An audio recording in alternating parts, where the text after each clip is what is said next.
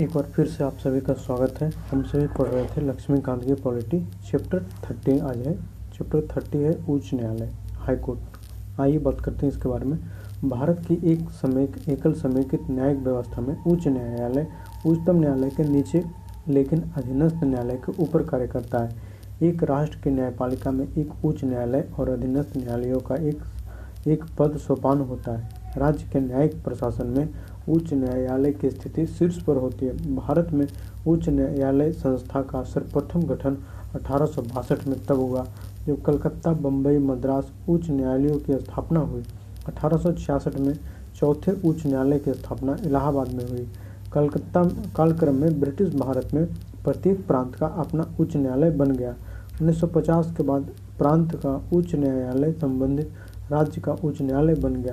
भारत के संविधान में प्रत्येक राज्य के लिए एक उच्च न्यायालय की व्यवस्था की। संशोधन अधिनियम 1956 में संसद को अधिकार दिया गया कि वह दो या दो से अधिक राज्यों एवं एक संघ राज्य क्षेत्र के लिए एक साझा उच्च न्यायालय की स्थापना कर सकती है। इस समय देश में कुल 25 उच्च न्यायालय हैं। इनमें से तीन साझा उच्च न्यायालय हैं। केवल केवल दिल्ली ऐसा संघ राज्य क्षेत्र है जिसका अपना उच्च न्यायालय उन्नीस सौ छियासठ से है। अन्य संघ राज्य क्षेत्र विभिन्न राज्यों के उच्च न्यायालयों के न्यायिक क्षेत्रों में आते हैं। संसद एक उच्च न्यायालय के न्यायिक क्षेत्र का विस्तार किसी संघ राज्य क्षेत्र में कर सकती है, अथवा किसी संघ राज्य क्षेत्र को एक उच्च न्यायालय के न्यायिक क्षेत्र से बाहर कर सकती है। सभी 24 उच्च न्यायालयों के नाम, स्थापना का वर्ष, न्यायिक क्षेत्र और स्थान, पीठासीन अधिकारी के बारे में आइए हम लोग जान लेते हैं, है ना? सबसे पहला है आपका, इलाहाबाद हाई कोर्ट का गठन किया गया था अठारह छियासठ में, जो उत्तर प्रदेश में है है ना? और इसका कहाँ पे है? तो इलाहाबाद में है, लखनऊ में इसका बेंच है। दूसरा, आंध्र प्रदेश उन्नीस सौ चौवन में था, जो आंध्र प्रदेश में है है ना? हैदराबाद इसका हो गया बम्बई अठारह सौ बासठ से है। महाराष्ट्र, गोवा, दादर और नगर हवेली का भी है। मुंबई के अलावा नागपुर, पणजी और औरंगाबाद में इसका खंडपीठ पीठ है। चौथा कलकत्ता जो है आपका अठारह सौ बासठ में पश्चिम बंगाल तथा अंडमान एवं निकोबार के न्यायिक क्षेत्र इसके अंदर आते हैं। कोलकाता के साथ पोर्ट ब्लेयर में भ्रमणकारी खंडपीठ है। पांचवा, छत्तीसगढ़ का स्थापना किया गया। छत्तीसगढ़ हाईकोर्ट का 2000 में, है ना? न्यायिक क्षेत्र कौन सा? छत्तीसगढ़। हाईकोर्ट कहाँ पे है? तो बिलासपुर में है है ना? उसके बाद है इसका, दिल्ली में है। दिल्ली का कहाँ पे है? दिल्ली उन्नीस सौ छियासठ से कार्यरत है स्थान दिल्ली में ही है है ना? उसके बाद गुवाहाटी है 1948 में इसका गठन हुआ था। न्यायिक क्षेत्र इसके अंदर है, असम, नागालैंड, मिजोरम और अरुणाचल प्रदेश। गुवाहाटी के अलावा कोहिमा, आइजोल और ईटानगर में खंडपीठ है इसका। गुजरात हाईकोर्ट 1960 से काम कर रहा है। इसके अंदर गुजरात न्याय, न्यायिक क्षेत्र आता है है ना? अहमदाबाद में हाईकोर्ट है। हिमाचल प्रदेश हाईकोर्ट उन्नीस सौ इकहत्तर से काम कर रहा है। इसके अंदर हिमाचल प्रदेश न्यायिक क्षेत्र आता है। इसका मतलब कहाँ पे है? तो शिमला में है। जम्मू कश्मीर हाई कोर्ट जो है 1928 से काम कर रहा है। जम्मू कश्मीर न्यायिक क्षेत्र आता है। कहाँ पे है? श्रीनगर और जम्मू में है है ना? झारखंड हाई कोर्ट 2000 से काम कर रहा है। कहाँ पे है? झारखंड में है। तो झारखंड का न्यायिक क्षेत्र आता है, रांची में है। कर्नाटक हाई कोर्ट अठारह सौ चौरासी से काम कर रहा है है ना? अठारह से न्यायिक क्षेत्र है इसका कर्नाटक और स्थान है बेंगलुरु है, ठीक है? उसके बाद है आपका तेरह में केरल। केरल है जो उन्नीस सौ अट्ठावन से काम कर रहा है। इसके अंदर केरल और लक्षद्वीप न्यायिक क्षेत्र है। एर्नाकुलम में है आपका स्थान इसका। मध्य प्रदेश जो है वो कहाँ पे है? उन्नीस से काम कर रहा है। मध्य प्रदेश का न्यायिक क्षेत्र इसके अंदर आता है जबलपुर के अलावा। यहाँ पे इंदौर और ग्वालियर में खंडपीठ है इसका, मद्रास। मद्रास हाई कोर्ट जो है अठारह सौ बासठ से काम कर रहा है। इसके अंदर न्यायिक क्षेत्र तमिलनाडु और पुडुचेरी कहाँ पे है? तो चेन्नई में है। उसके बाद है आपका Manipur high court. Manipur high court कहाँ पे है? 2013 से काम कर रहा है आपका, है ना? मणिपुर में ही है। उसके बाद है कहाँ पे? तो इम्फाल में है। उसके बाद है आपका मेघालय। मेघालय कहाँ पे है? मेघालय हाई कोर्ट 2013 से काम कर रहा है। मेघालय का न्यायिक क्षेत्र इसके अंदर आता है शिलोंग में। उसके बाद है आपका उड़ीसा हाईकोर्ट उड़ीसा हाईकोर्ट उन्नीस अड़तालीस से काम कर रहा है। इसके अंदर उड़ीसा न्यायिक क्षेत्र आता है है ना? और कटक में ये आपका काम करता है। उसके बाद है पटना हाई कोर्ट 1916 से काम कर रहा है। न्यायिक क्षेत्र इसका है बिहार, है ना? कहाँ पे है? तो पटना में है। पंजाब और हरियाणा हाई कोर्ट अठारह से काम कर रहा है। इसके अंदर पंजाब, हरियाणा, चंडीगढ़ न्यायिक क्षेत्र आता है। जगह कहाँ पे है? तो चंडीगढ़। राजस्थान हाई कोर्ट उन्नीस सौ काम कर रहा है। कहाँ पे है? तो राजस्थान का न्यायिक क्षेत्र इसके अंदर आता है, जोधपुर में है और जयपुर में इसका खंडपीठ है। सिक्किम हाई कोर्ट उन्नीस सौ पचहत्तर से काम कर रहा है। न्यायिक क्षेत्र इसके अंदर सिक्किम आता है है ना? और गंगटोक में यह काम करता है। त्रिपुरा हाई कोर्ट 2013 से काम कर रहा है। त्रिपुरा में है है ना? और त्रिपुरा न्यायिक क्षेत्र इसके अंदर आता है और कहाँ पे काम करता है? अगरतला में। उत्तराखंड हाई कोर्ट 2000 से काम कर रहा है। न्यायिक क्षेत्र उत्तराखंड है और काम कहाँ पे करता है तो आपका नैनीताल में करता है ना?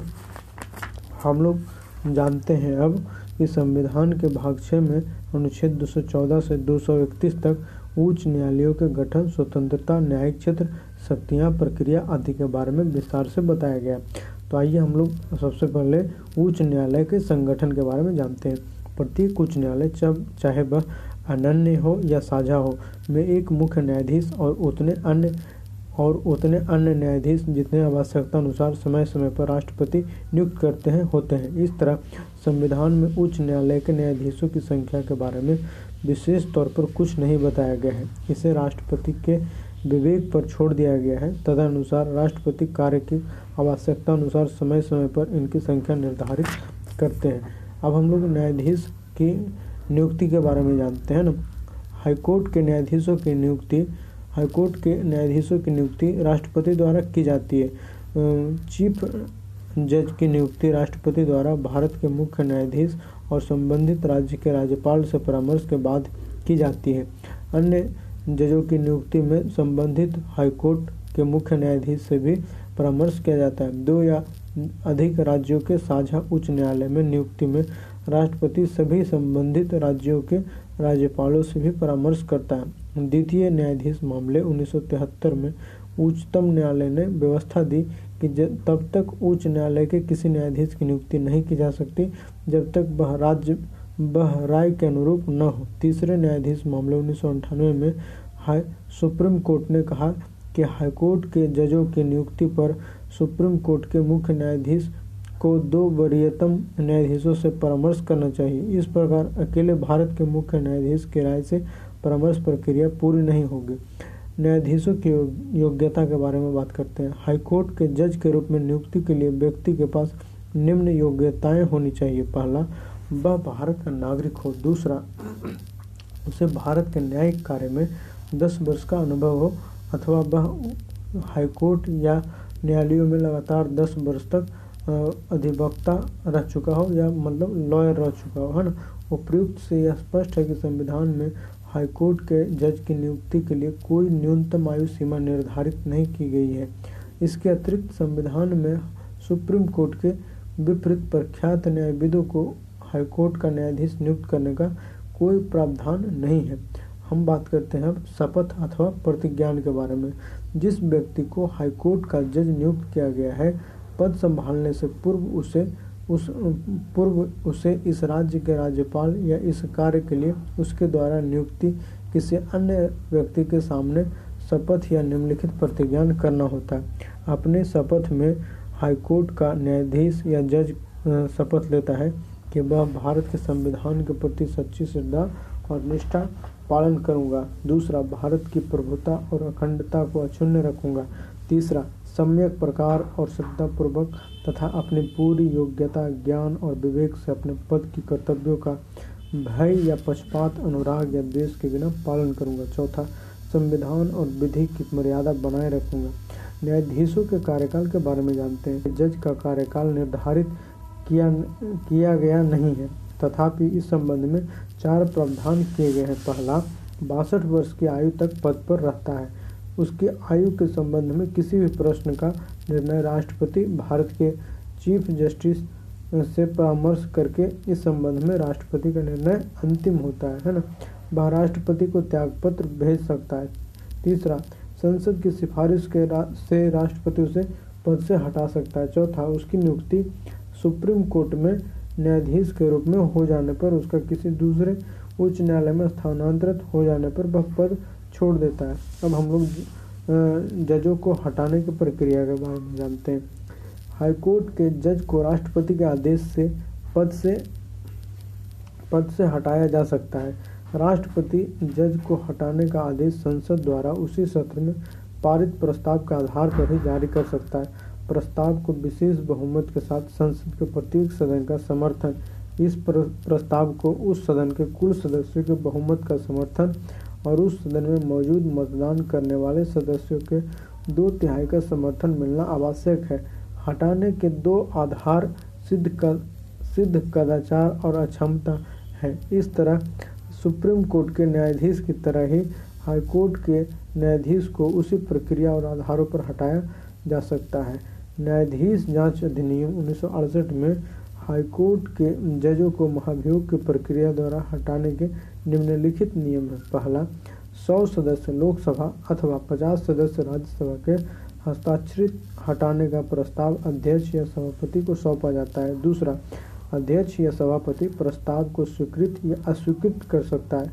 तीसरा, यदि प्रस्ताव स्वीकृत हो जाता है तो अध्यक्ष या सभापति आरोपों की जाँच के लिए तीन सदस्यीय समिति गठित करेगा।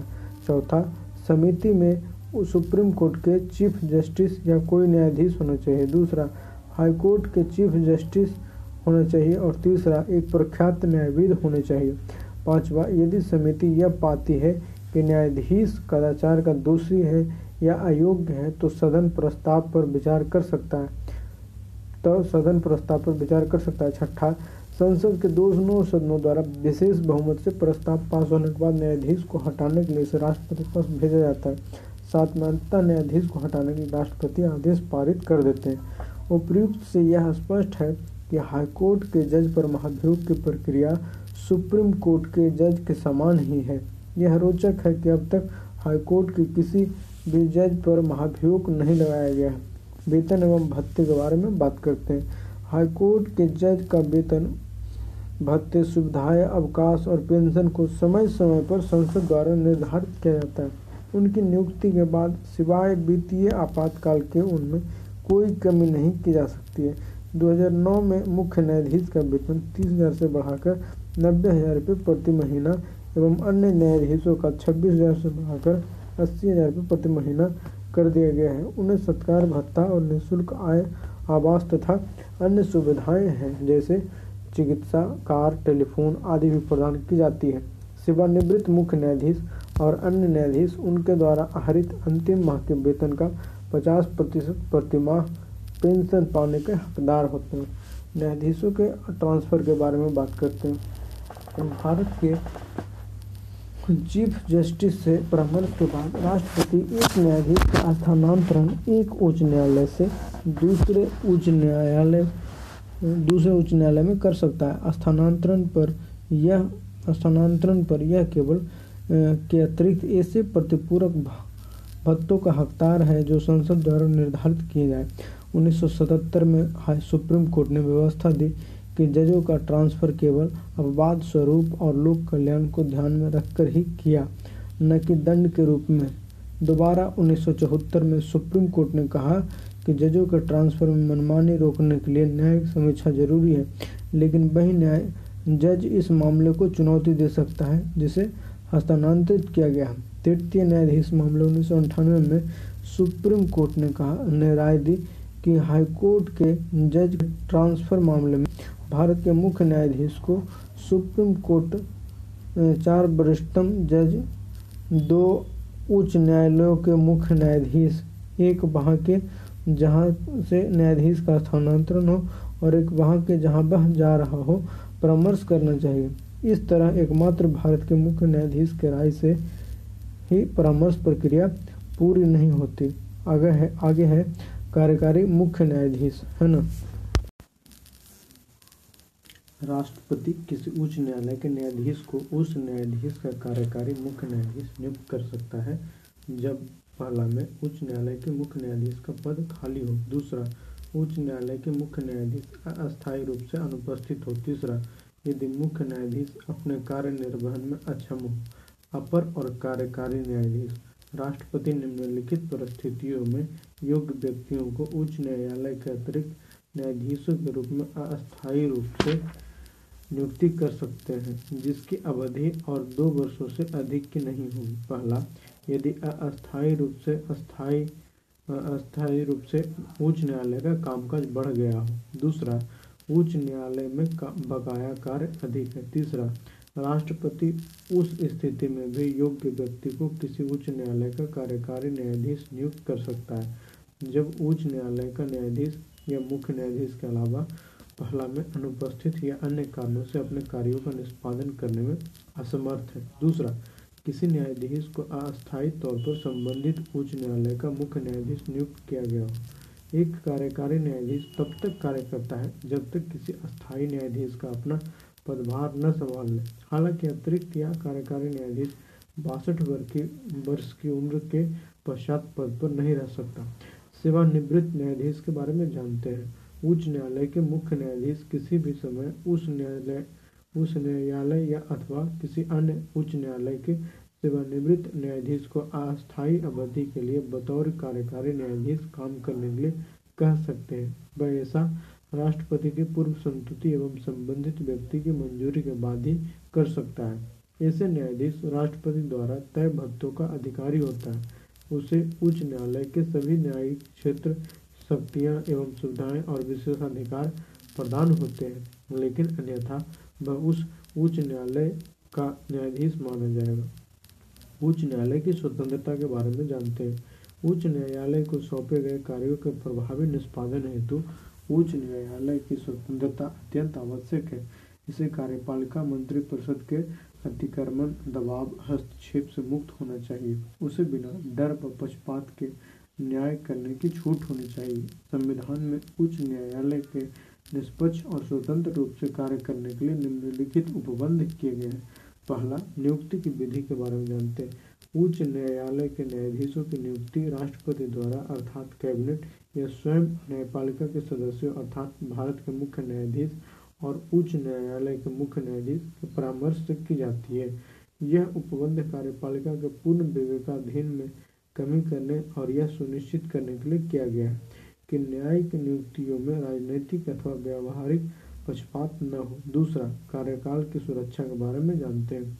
उच्च न्यायालय के मुख्य न्यायाधीश को कार्यकाल की सुरक्षा प्रदान की जाती है। उनको संविधान में उल्लिखित विधि और आधारों पर सिर्फ़ राष्ट्रपति द्वारा हटाया जा सकता है। इसका तात्पर्य है कि वे केवल राष्ट्रपति के प्रसाद पर्यंत पर नहीं रहते, यद्यपि उनकी नियुक्ति राष्ट्रपति द्वारा की जाती है। यह इस तथ्य से स्पष्ट है कि अब तक किसी उच्च न्यायालय के किसी भी न्यायाधीश को महाभियोग लगाकर हटाया नहीं गया है।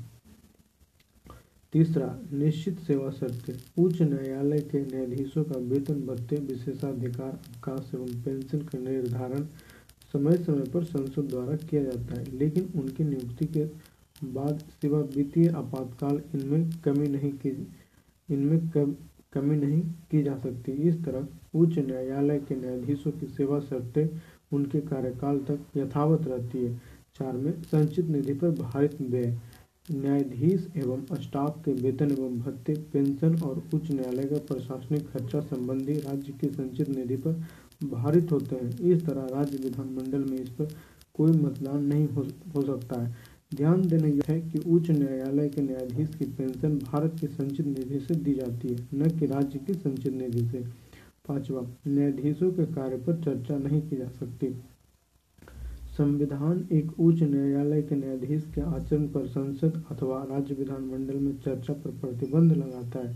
सिवाय उस स्थिति में जब संसद में महाभियोग प्रस्ताव विचाराधीन हो। छठा, सेवानिवृत्ति के बाद वकालत पर प्रतिबंध। उच्च न्यायालय का सेवानिवृत्त न्यायाधीश न्यायाधीश, अस्थायी, न्यायाधीश भारत में उच्चतम न्यायालय और अन्य उच्च न्यायालयों के अलावा किसी भी न्यायालय में अथवा प्राधिकारी के सामने बहस अथवा कार्य नहीं कर सकता। इससे यह सुनिश्चित होता है कि वे भविष्य में किसी लाभ की आशा से किसी के साथ पक्षपात न करें सातवा अपने अवमानना के लिए दंड देने की शक्ति। हाईकोर्ट के किसी भी व्यक्ति को अपने अवमानना के लिए दंड दे सकता है। इस प्रकार कोई भी इसके कार्य और निर्णय की आलोचना या विरोध नहीं होकर नहीं कर सकता है। यह शक्ति हाईकोर्ट के प्राधिकार गरिमा और उसके सम्मान को बनाए रखने के लिए दी गई है। आठ में, अपने कर्मचारियों की नियुक्ति की स्वतंत्रता हाईकोर्ट का चीफ जज अपने अधिकारियों एवं कर्मचारियों की हाईकोर्ट में बिना कार्यपालिका के हस्तक्षेप के नियुक्ति कर सकता है। वह उनकी सेवा शर्तों भी तय करता है। नौ में, उसके न्यायिक क्षेत्र में कटौती नहीं की जा सकती। हाईकोर्ट के संबंध के संविधान में उल्लिखित न्यायिक क्षेत्र और न्यायिक शक्तियों को न तो संसद द्वारा और न ही राज्य विधानमंडल द्वारा कम किया जा सकता है। लेकिन अन्य मामलों में इसके न्यायिक क्षेत्र एवं शक्ति को संसद एवं विधानमंडल द्वारा परिवर्तित किया जा सकता है। दस में कार्यपालिका से पृथककरण।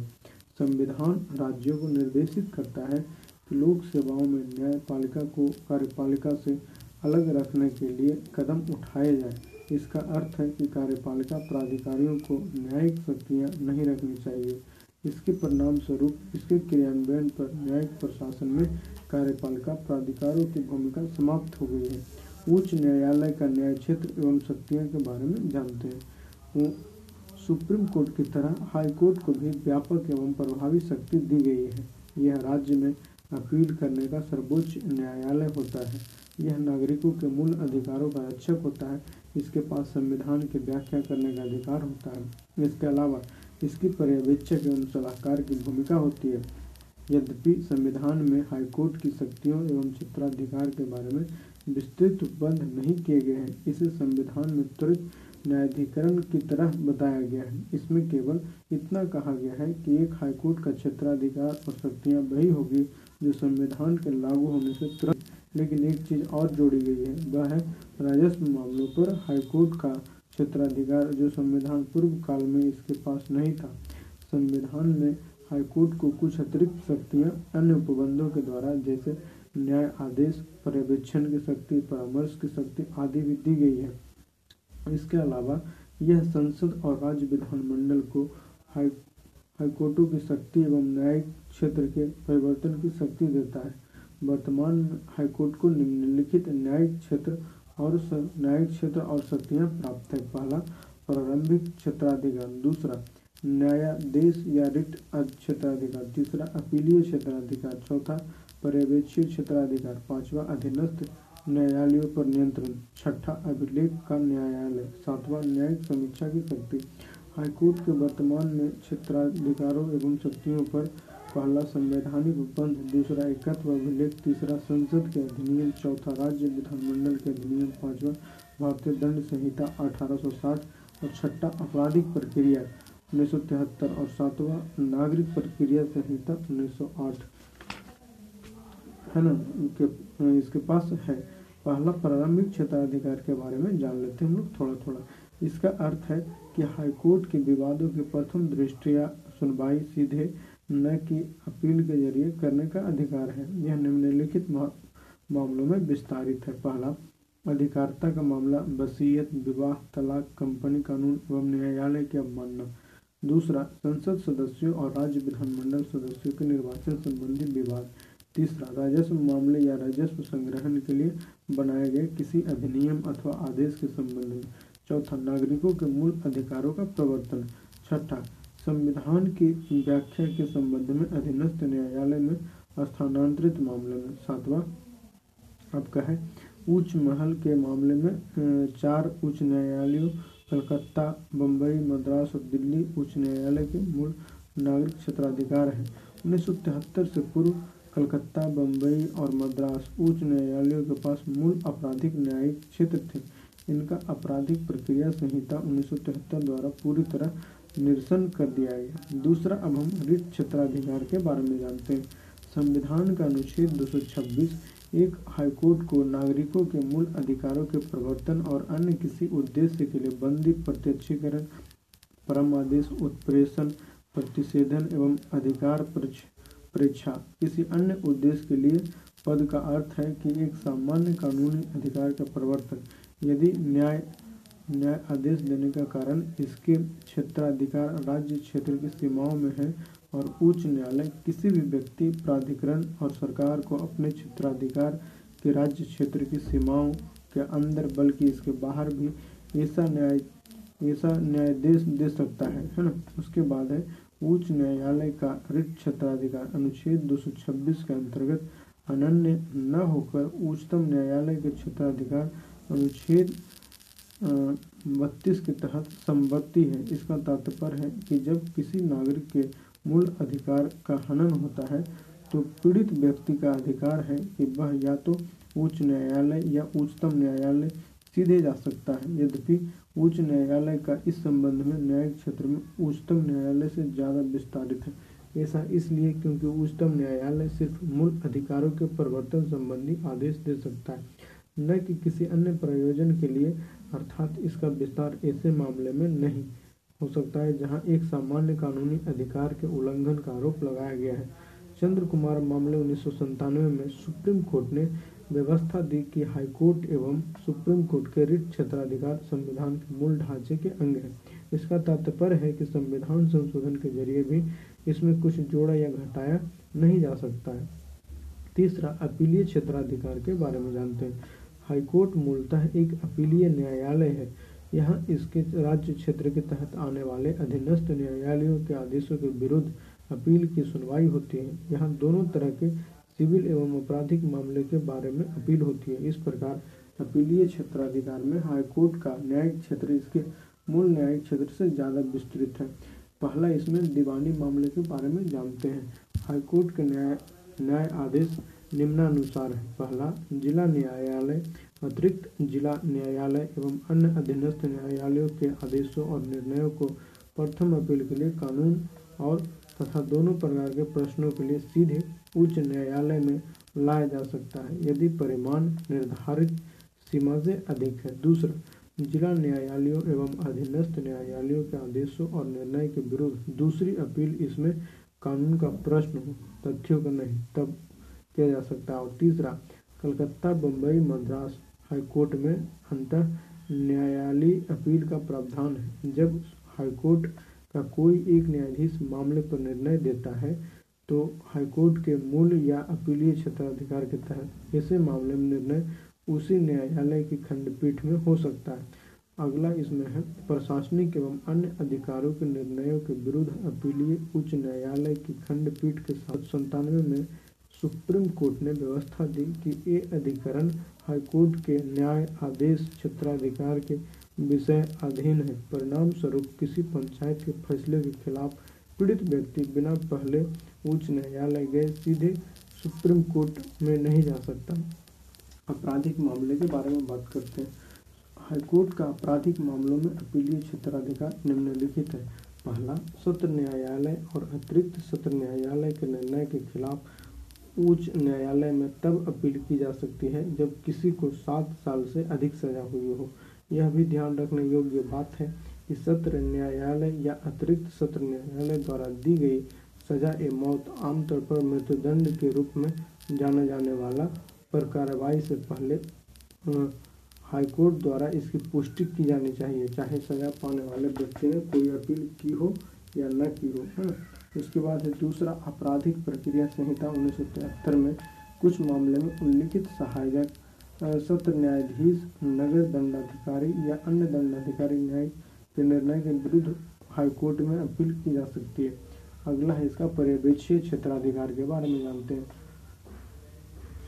हाईकोर्ट को इस बात का अधिकार है कि वह अपने क्षेत्राधिकार के क्षेत्र में, क्षेत्र के सभी कोर्टों व सहायक कोर्टों के क्रियाकलापों पर नज़र रखे। सिवाय सैन्य न्यायालय और अभिकरण के, इस प्रकार मामलों में बहस स्वयं के पास मंगवा सकता है। दूसरा, सामान्य नियम तैयार और जारी कर सकता है और उनके प्रयोग और कार्यवाही को नियमित करने के लिए प्रपत्र निर्धारित कर सकता है।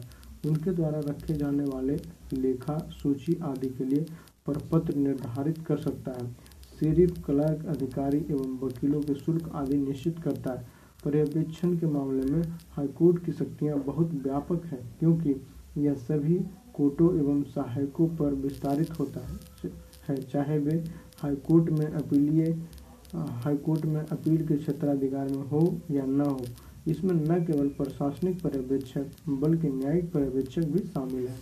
यह पुनर्व्याख्या व्याख्याखित न्यायिक क्षेत्र है और स्वयं संज्ञान ले सकता है। किसी पक्ष द्वारा प्रार्थना पत्र आवश्यक नहीं है। तथापि यह शक्ति हाईकोर्ट की अधीनस्थ न्यायालयों और अधिक्रमणों अधिकरणों के ऊपर असीमित अधिकार नहीं देती। यह एक असाधारण शक्ति है और इसलिए इसका प्रयोग केवल कभी कभार और आवश्यक मामलों में ही किया जाना चाहिए। सामान्यतः पहला क्षेत्राधिकार का अतिक्रमण होगा तब, दूसरा नैसर्गिक न्याय का घोर उल्लंघन हुआ हो तब, तीसरा विधि की त्रुटि हुई हो तब, चौथा उच्चतर न्यायालयों की विधि के प्रति असमानता हो तब और अनुचित निष्कर्ष निकले हो तब या प्रकट अन्याय तक सीमित होती है, ऐसी स्थिति में किया जा सकता है। पांचवा, अधीनस्थ न्यायालयों पर नियंत्रण, है ना?